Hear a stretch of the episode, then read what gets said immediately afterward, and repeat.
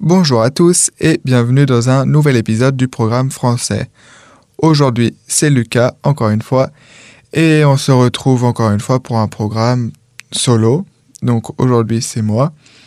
Euh, donc j'espère que vous avez apprécié les précédents programmes et que du coup, vous venez écouter celui-là. Et si c'est le premier programme que vous écoutez, j'espère que vous apprécierez celui-là et qu'il vous donnera envie d'écouter les suivants ou les précédents aussi, puisqu'il n'y a pas vraiment d'ordre. Vous pouvez écouter les programmes dans n'importe quel ordre, ça pose pas de problème. Donc pour faire un petit peu un récapitulatif des, précédents programmes que j'ai fait, euh, maintenant j'ai dû en faire 3-4, euh, quelque chose comme ça. Donc euh, j'ai fait essentiellement sur les livres qui m'avaient plu, et les livres qui m'ont marqué aussi, ou les œuvres en général. Donc euh, j'ai fait sur euh, l'auteur du livre Percy Jackson, donc Rick Riordan. J'ai aussi fait sur euh, l'autrice, l'auteur Anne Robillard, qui a écrit notamment Les Cheveux d'Émeraude. j'ai aussi fait un programme sur Into the Wild, parce que c'est une œuvre qui m'a vraiment marqué, et d'autant plus parce que c'est tiré d'une histoire vraie. Et aujourd'hui, je vais faire un, donc, un autre programme sur une œuvre aussi qui m'a marqué. Euh, cette fois-ci, elle n'est pas tirée d'une histoire vraie, malheureusement. Mais ce n'est pas de la science-fiction, ça, c'est une histoire qui pourrait se passer dans la vraie vie. Je sais pas comment ça s'appelle ce type de livre-là. Et du coup, aujourd'hui, je vais parler du Cercle des poètes disparus. Donc le titre, c'est Le Cercle des poètes disparus mais le titre original, parce que c'est américain, c'est Dead Poets Society. Donc, euh, pour faire une présentation un petit peu rapide, euh, déjà, on peut dire que originalement, c'est un film et qui a été ensuite traduit en livre. Je sais pas si on peut dire comme ça, mais donc de base, c'était un film. Et après, il y a quelqu'un qui a écrit l'histoire du film et du coup, c'est vraiment représentatif du film. C'est-à-dire que dans le livre, on retrouve pas vraiment de, je sais pas, de scènes en plus ou de choses qu'il n'y aurait pas. Ça suit quand même vraiment bien le film. Parce que du coup, moi, j'ai lu le livre et j'ai vu le film. Et donc, j'ai vraiment apprécié. C'est pour ça que je vais en parler un peu plus aujourd'hui. Euh, quoi d'autre pour commencer? Eh bien, je peux dire que c'est un film, autant le film que le livre, en fait, commence à être vieux puisque le film est sorti en 1989. Donc euh, là, on est sur une bonne base quand même. 1989, oui, ça fait quand même plus de 30 ans qu'il est sorti, le, film. Donc euh, ça commence quand même à faire un petit peu de temps. Mais moi, j'ai vu le film et le livre pareil il y a quelques années, de 2-3 ans peut-être. Et bon, on voit un peu que le film, il est, il est un peu vieux, mais, mais franchement, c'est pas gênant. Pour, pour ce genre de film, il n'y a, pas d'effets spéciaux ou de choses comme ça qu'on peut retrouver dans, dans, beaucoup de films d'aujourd'hui. Et, euh, et, donc, il est plutôt bien fait, le film, même s'il est vieux. Euh, donc, le film, pareil, qu'est-ce que je peux dire d'autre de plus? Donc le titre original c'est Dead Poets Society. Euh, le film il est avec l'acteur Robin Williams qui incarne le personnage du professeur Keating, donc un des personnages centraux du livre. Donc ce film est américain, il a été réalisé par Peter Weir. Euh, il a rencontré un grand succès, il a remporté de nombreux prix, comme par exemple l'Oscar 1990 du meilleur scénario original pour Tom Schulman, le British Academy Film Awards 1990 pour le meilleur film, et également la meilleure musique originale pour Maurice Jarre, ainsi que le César 1991 du meilleur film étranger. Donc c'est quand même un film qui a eu beaucoup de succès, c'est aussi pourquoi il a été adapté en livre je pense. Donc euh, le livre, du coup, maintenant qu'on en parle, il a été écrit par N.H. Kleinbaum et il est paru en 1990, donc seulement un an après le film. donc il retranscrit en fait les événements se passant dans le film, ni plus ni moins. Et je sais plus personnellement, je me rappelle plus si j'ai lu le livre en premier ou si j'ai vu le film. Euh, je pense que j'ai lu le livre, mais vu que les deux sont très proches, ça ça m'a pas dérangé et j'ai trouvé autant le livre que le film bien. Donc euh, pour les personnes qui n'aiment pas beaucoup lire, je vous conseille peut-être de regarder le film seulement. Et puis pour ceux qui aiment bien lire, du coup lire le livre et pourquoi pas les deux en fait. Donc euh, voilà pour les premières présentations. Euh, ensuite, c'est pas tout ça, mais il faut peut-être aussi que je parle quand même du résumé. Donc euh, je vais lire le, résumé du livre en fait, hein, parce qu'il décrit bien après ce qui se passe dans le livre et après je décrirai un peu plus ce qui m'intéresse. Donc le résumé. En 1959, aux États-Unis, Todd Anderson, un garçon timide, est envoyé dans la prestigieuse académie de Welton, c'est un lieu fictif, dans l'état du Vermont, réputé pour être l'une des plus fermées et austères du pays, et où son frère aîné a suivi de brillantes études.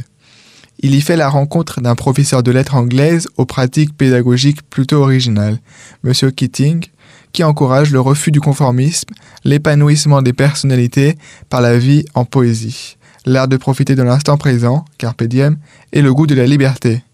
Voulant au maximum suivre la voie nouvelle qu'il leur est présentée, certains élèves vont redonner vie au cercle des poètes disparus, un groupe d'esprits libres et oniriques dont M. Keating fut, en son temps, l'un des membres influents. La découverte d'une autre vie va à jamais bouleverser l'avenir de ces étudiants. En effet, les situations des divers personnages ne se prêtent guère à l'exercice de ces libertés récemment découvertes, car les mentalités des parents et des professeurs n'admettent pas que leur autorité et leurs ambitions soient remises en question par ces jeunes personnalités tentant de s'affranchir de règles trop rigides. Ce cercle permettant de s'affirmer aide à ses membres à, à découvrir leur vraie nature et de vivre comme ils le désirent. Donc voilà, on découvre un peu ce qu'est le livre en fait. Donc, euh, basiquement, c'est en 1959 un garçon qui est envoyé dans un, une académie et pour y étudier. Et là, il va y découvrir avec d'autres camarades euh, la vie, en fait, si on peut dire, les différentes facettes de la vie en dehors de ce que veulent leurs parents et les professeurs. Parce qu'à l'époque, encore plus qu'aujourd'hui, il y avait une sorte de code moral à respecter, je sais pas trop, mais les parents avaient beaucoup d'ambition pour leurs enfants et ils voulaient qu'ils deviennent comme eux parfois ou quelque chose dans le genre. Et c'est vrai que, en fait, ce livre nous présente l'autre facette, en fait. Il y a la facette euh, des parents et des professeurs qui essayent de convaincre les enfants, les adolescents, les étudiants de faire ce qu'ils veulent enfin de faire ce que eux veulent pour eux, de ce que les parents estiment bien pour leurs enfants par exemple. Mais aussi ce livre nous montre la facette justement de, ce qu'est la vie en fait, que quand on est adolescent, quand on a cet âge-là, on veut profiter de la vie et même pour après en fait, on veut avoir une vie que l'on a choisie où l'on est heureux dedans. Et ça, ça tourne un peu autour de tout ça. Mais pour revenir un petit peu euh, au début du résumé. Donc déjà, ça se passe en 1959 aux États-Unis. Alors 1959, ça veut dire que ça c'est, enfin même si c'est une histoire fictive, hein, ça s'est passé il y a plus d'une soixantaine d'années. Donc euh, j'espère bien qu'aujourd'hui ça a quand même bien évolué sur ce point-là.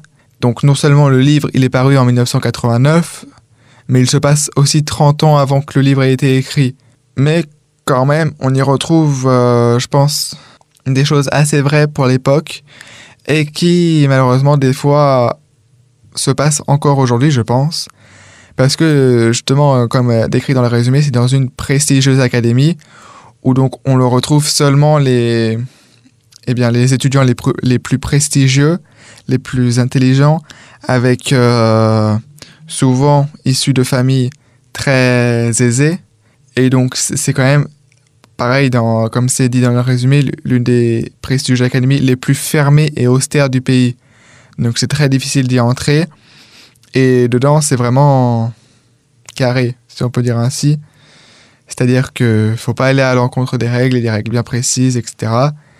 Et justement, c'est le principe du livre. Dedans, il va y avoir un professeur, pas comme les autres, Monsieur Keating, qui va leur faire découvrir bah, les lettres anglaises. Du coup, c'est un peu comme le français pour nous en France euh, d'une manière plus qu'originale, en fait, d'une façon improbable, et qui va les pousser à s'épanouir et à réfléchir euh, par eux-mêmes. Donc euh, voilà, rien que déjà par rapport à ça, je pense que pour moi c'est déjà très intéressant, puisque ça évoque de nombreux sujets qui, qui m'intéressent beaucoup et dont certains sont aussi d'actualité.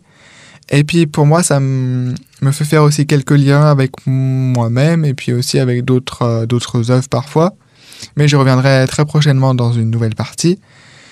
Euh, il est aussi intéressant de noter, avant que je continue sur ça, donc, que le film, il a été un grand succès commercial, rapportant euh, presque 236 millions de dollars au box-office mondial, dont plus de 95 millions rien qu'aux États-Unis, ce qui le place au cinquième rang du box-office mondial des films sortis en 1989. De plus, euh, on peut dire qu'il a été très bien reçu par la critique, recueillant 86% de critiques positives, avec un score moyen de 7,2 sur 10 et sur la base de 49 critiques collectées sur le site internet Rotten Tomatoes, qui est un des plus grands sites, il me semble, de, comparaison de, de, critiques de films, en fait. Et il obtient également un score de 79 sur 100 sur la base de 14 critiques sur Metacritic, donc un autre site de critiques de films. Donc, on peut dire que, voilà, comme comme on peut le voir, que ce film a été très bien, très bien accueilli par le public et très apprécié. Donc euh, tant mieux, moi je peux du coup comprendre parce que je l'ai apprécié aussi. Et du coup j'espère que tout ce que les, premiers éléments que je vous ai donnés pour l'instant vous donneront envie de lire et de regarder le film. Et j'espère que vous les apprécierez autant que moi et qu'il fera, peut-être aussi réfléchir je sais pas, pourquoi pas. Moi, ça me faisait un peu réfléchir quand même sur certains sujets.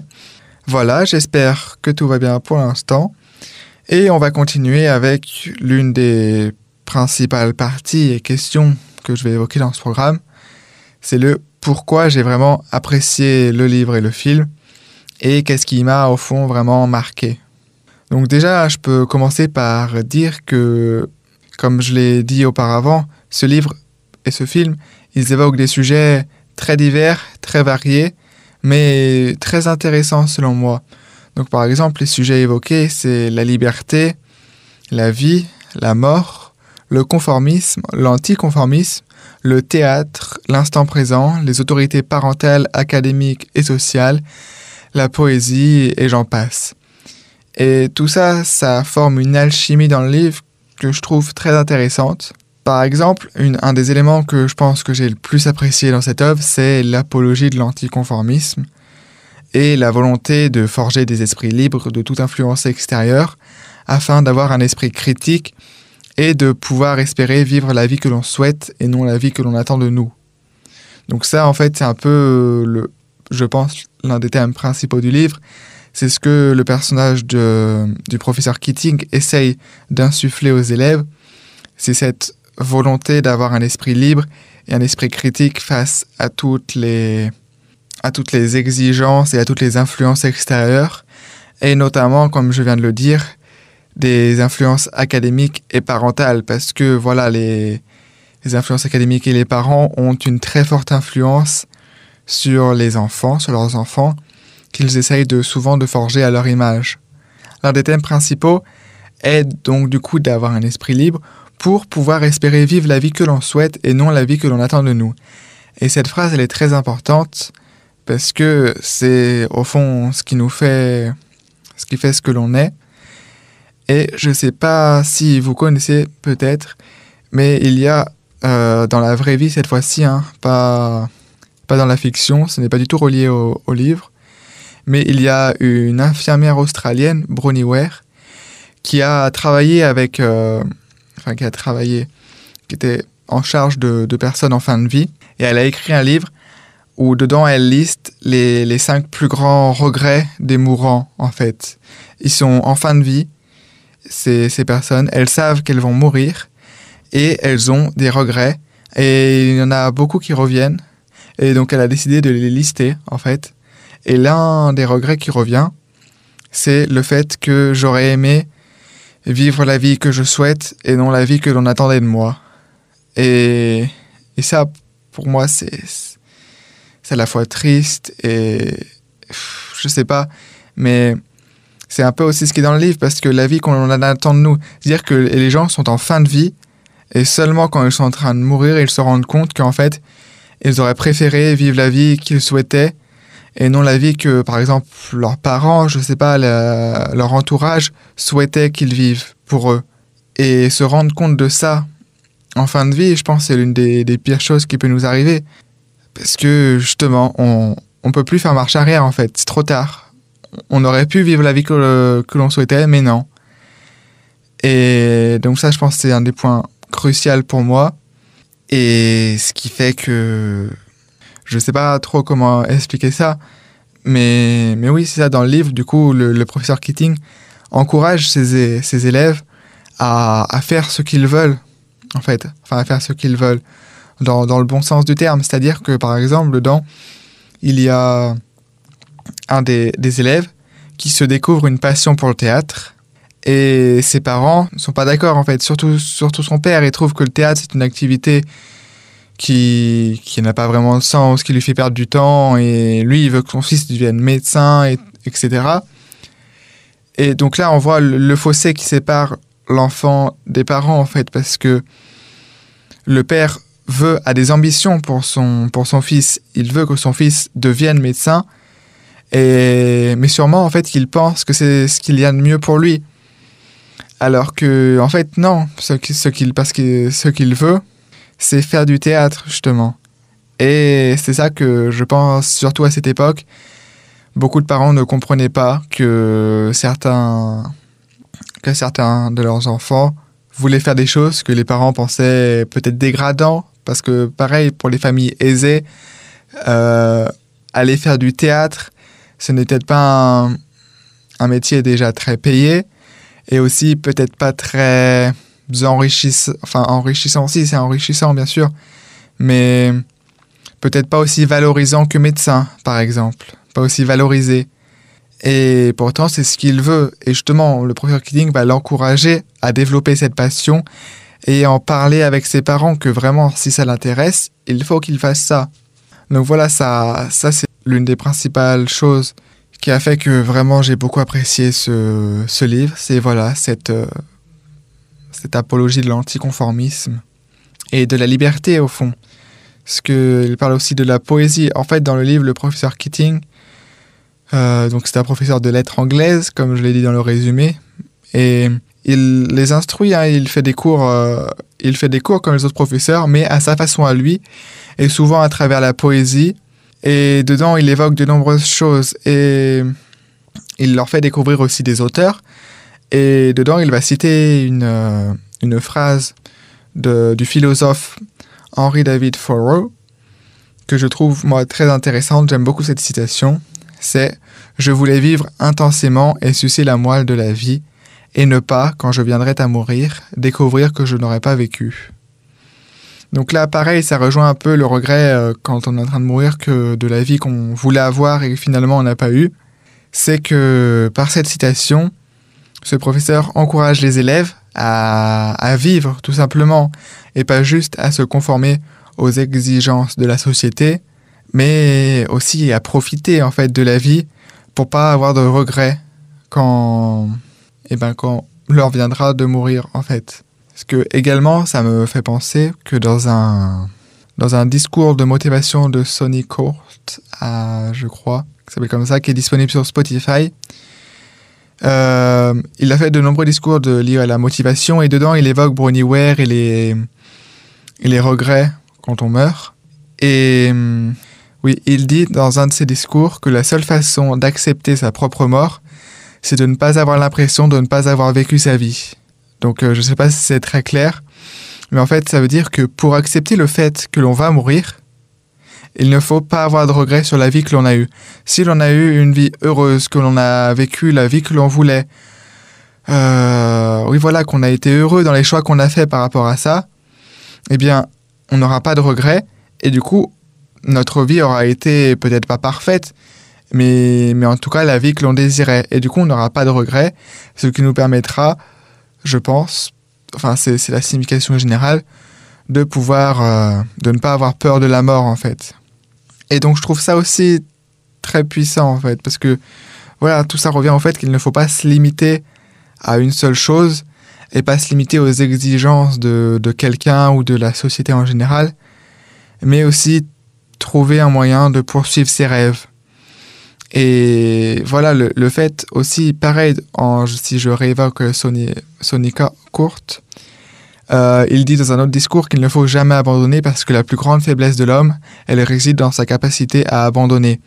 Et que le moyen le plus sûr d'échouer, c'est d'abandonner.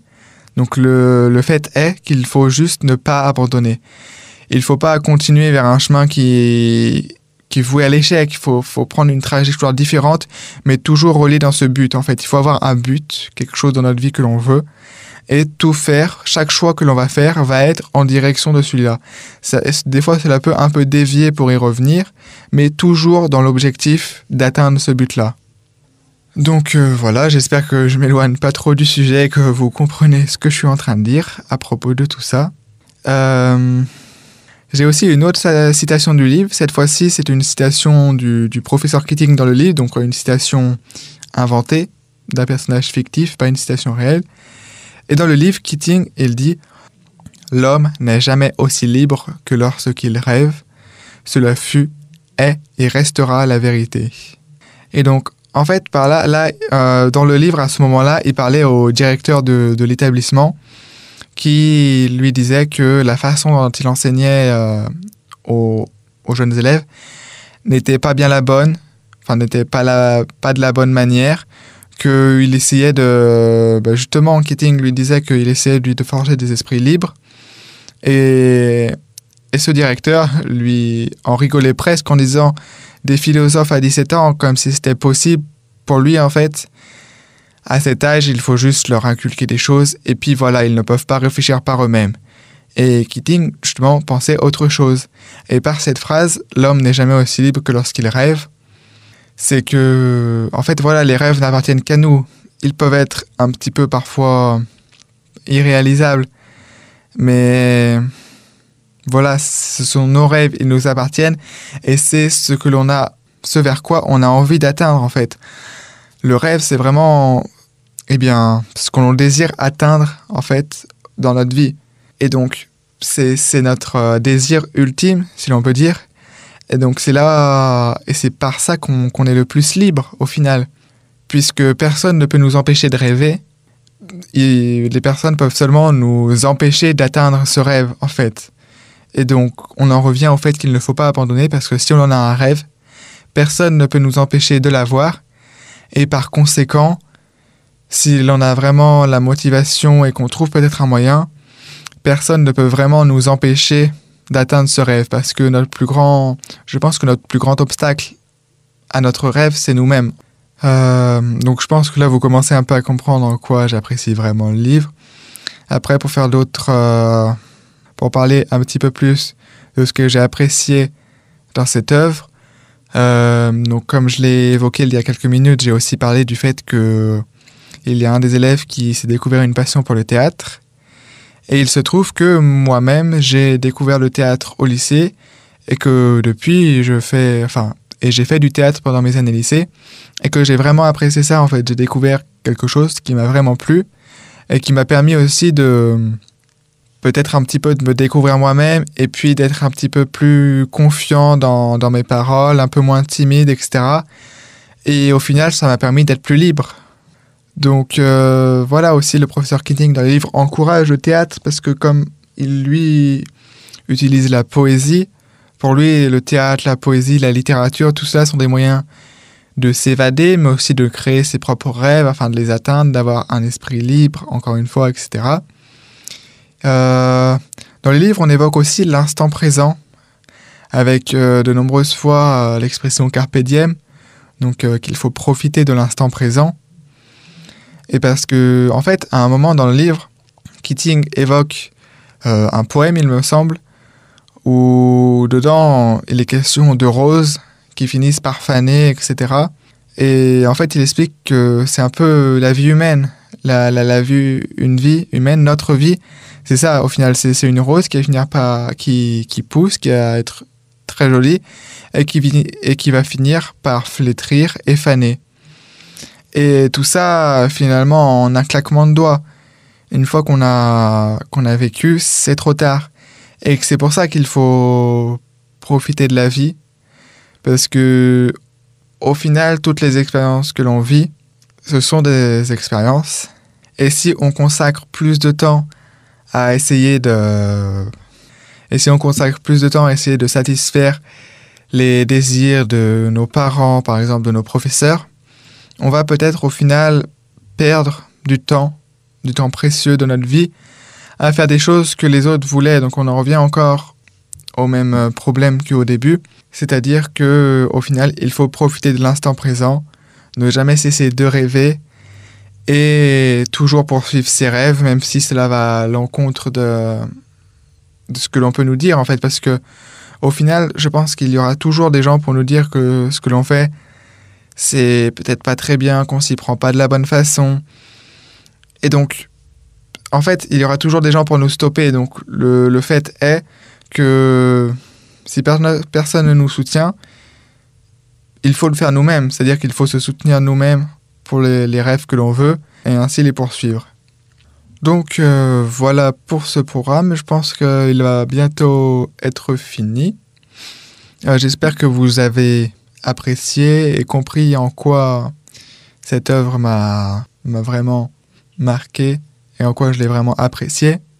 Et pour finir, je vais peut-être aussi évoquer un petit peu le titre du livre, Le cercle des poètes disparus. Euh, comme j'ai dit, et je l'ai évoqué un petit peu dans le résumé, je crois, le cercle des poètes disparus, c'est en fait dans, cette œuvre fictive, dans cette prestigieuse académie, il y avait donc le professeur Keating qui a initié en fait quelques-uns de ses élèves à, ce fait-là. Et en fait, le, le cercle des poètes disparus, c'est une société secrète, si on peut dire ainsi. Et en fait, il y a des élèves qui se retrouvent dans une grotte pas très loin de, de l'académie, en, cachette parce qu'ils n'ont pas le droit.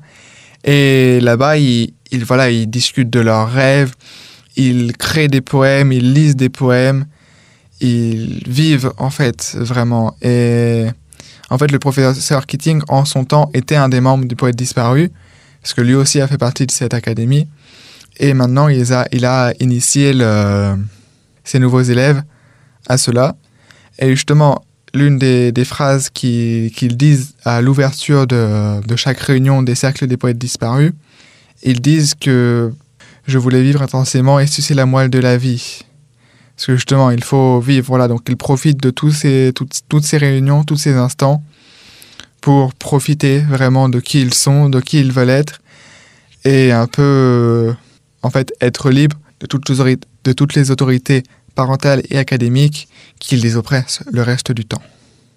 Donc voilà, pour moi j'ai fini ce programme, donc j'espère que vous avez compris et apprécié.